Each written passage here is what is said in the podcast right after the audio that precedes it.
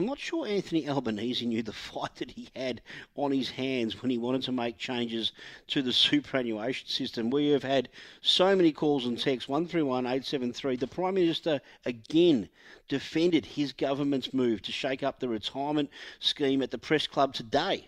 But he did take a softer line, and that's, I suppose, he had to, because this is what he said earlier. And the purpose of superannuation is for people, uh, people's retirement incomes to benefit their quality of life in their later years, but to also benefit the national economy uh, because it takes pressure off uh, the pension uh, payments uh, down the track in social security. Uh, one of the things that, that we have said is that if you look at projections going forward, potentially the concessions in superannuation will be higher, higher cost to the budget uh, than the age pension is down the track. Now, it, it is right to look at sustainability of, uh, of programs. We said uh, we would not have any major changes in superannuation and that is certainly our intention. How much can change in just three days? 131873. Has the dust settled? Are you willing to give Anthony Albanese's super plan a chance? 131873. They need to collect money to repay government debt. And I understand that we have a huge government debt problem, but should it be superannuation as the pawn on the chessboard. It seems like the government is spooked by the public's reaction, and by mid afternoon, we even heard from the Treasurer, Jim Chalmers, who spoke to 2GB's Chris O'Keefe. Is one of those opportunities increasing the tax rate on any extra money you throw into your super? I haven't been considering that. Um, you so know, even the in the course of well, it's, it's, not it's not on the table. Yeah, Good. is increasing the tax rate on earnings you make from investments on the table? it's not something I've been considering either. We know superannuation is a touchy subject at the moment for a lot of people. Yes, it is your money and it is your money for retirement. But we've had a huge reaction when we talked about the proposed changes on Monday night here on Money News. Blake Briggs is the CEO of the Financial Services Council, which supports the notion of putting an objective on superannuation as a priority. Blake joins me this evening on Money News. Good evening, Blake. Thanks for having me, Scott. Blake, tell us why you support a definition on superannuation and has the government got its wording right? Yeah, the reality is by choosing to set an objective or state they're going to set an objective, the government is headed in the right direction. We need to know, we need a benchmark against which we can measure other policy proposals to know whether or not those changes align with what we're trying to achieve through superannuation. And by setting an objective, you can measure everything else that's done after that. And I notice there's been a big debate around tax recently. We need to agree on what we're trying to achieve before we can decide whether or not tax changes are appropriate. Do I think the government's got it right? Well, the reality is there's a lot of subjective words in what they're proposing, and I think we need to work through those as a public to decide.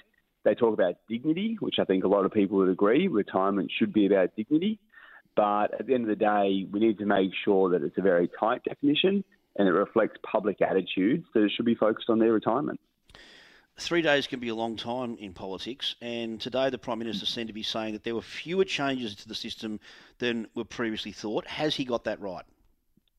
Look, I think if you are going to consider any changes to superannuation, particularly tax settings like they're talking about today, you need to tread very carefully. It just it, the number one priority needs to be being fair to Australians who have worked their whole life to save for their own retirement, only to potentially change the rules on them as they're retiring.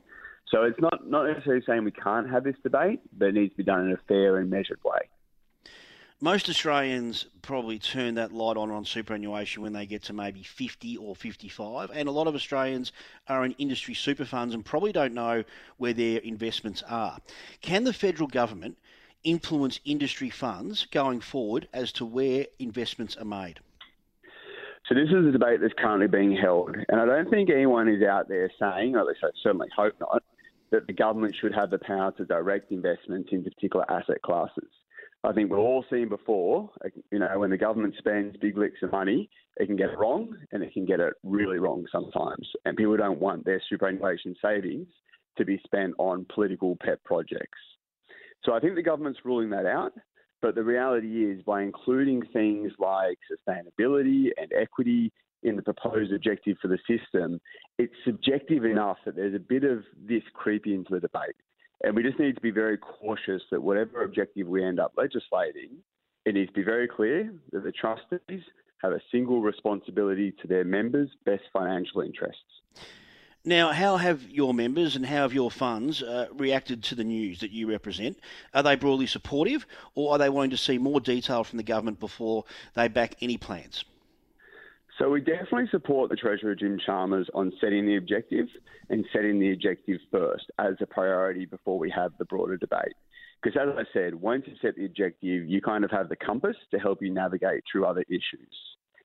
The problem then becomes if they're talking about budget uh, pressures and tax changes in response to those, there's a, there's a potential risk that you can move the goalposts and treat people unfairly. And what's not clear at the moment is are we talking about changes to tax, tax settings to make the system fairer? In which case, we should also be talking about things like paying superannuation on paid parental leave to support women who have lower balances than men. Yes. Or are we talking about using super to fund the budget black hole, the, the big structural deficit that Australia is staring into at the moment? And that's not clear based on how the government's talking at the moment. The government has obviously run a few changes in the super system up the flagpole. What are the areas of reform that they should be looking at over the long term? So I think it was the Assistant Treasurer today that said um, all options are on the table. Um, that means you've got all these different groups coming out of the woodwork, putting their pet ideas forward. You've got left wing groups like the Grattan Institute calling for uh, caps on the system, higher taxes on people in retirement, um, as well as higher taxes on contributions.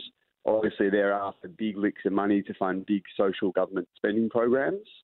Then you have other groups that are a bit more measured, talking about just a tax to address equity issues, as well as recycling that money back into the system to support women on uh, paid parental leave and the like. I think from our perspective is if we're going to have this tax debate, and it sounds like it's going to happen, we need to make sure it protects the integrity of the system. It needs to protect people's confidence in the system, that the money will be there for them when they retire, and we need to be certain that if we're going to do this, we do it once and we don't come back tinkering again and again and again every budget. The 2017 Royal Commission into Banking Misconduct literally shook up the financial services industry and meant that the financial advisor number went from around about 35,000 to today under 15,000. One of the most important things that I face as a financial advisor is people trying to accommodate themselves, educate their kids, and then planning for retirement. So, if there are more changes to superannuation, what is the government going to do about encouraging more financial advisors back into the industry? This is a critical issue, isn't it? There was a report handed to government just a couple of weeks ago that said there needs to be major changes to make financial advice more affordable and accessible. We have 5 million Australians who would benefit from getting financial advice. That was five um, million, was it, Blake? Did you say? Uh, 25 million. 25 million, so I just cut out 25 million. 16,000 advisors. Yes. And not everyone who would benefit from, benefit from advice can get advice. So the government needs to expedite those reforms in the report that it received from Michelle Levy yes. to cut the red tape, reduce the cost of providing advice, and treat advisors like the professionals that they are, rather than a sector that needs to be clamped down on to um, prevent any form of consumer harm that could possibly occur. Blake Briggs, Financial Services Council CEO, thank you so much for joining me this evening on Money News. Thanks for your time.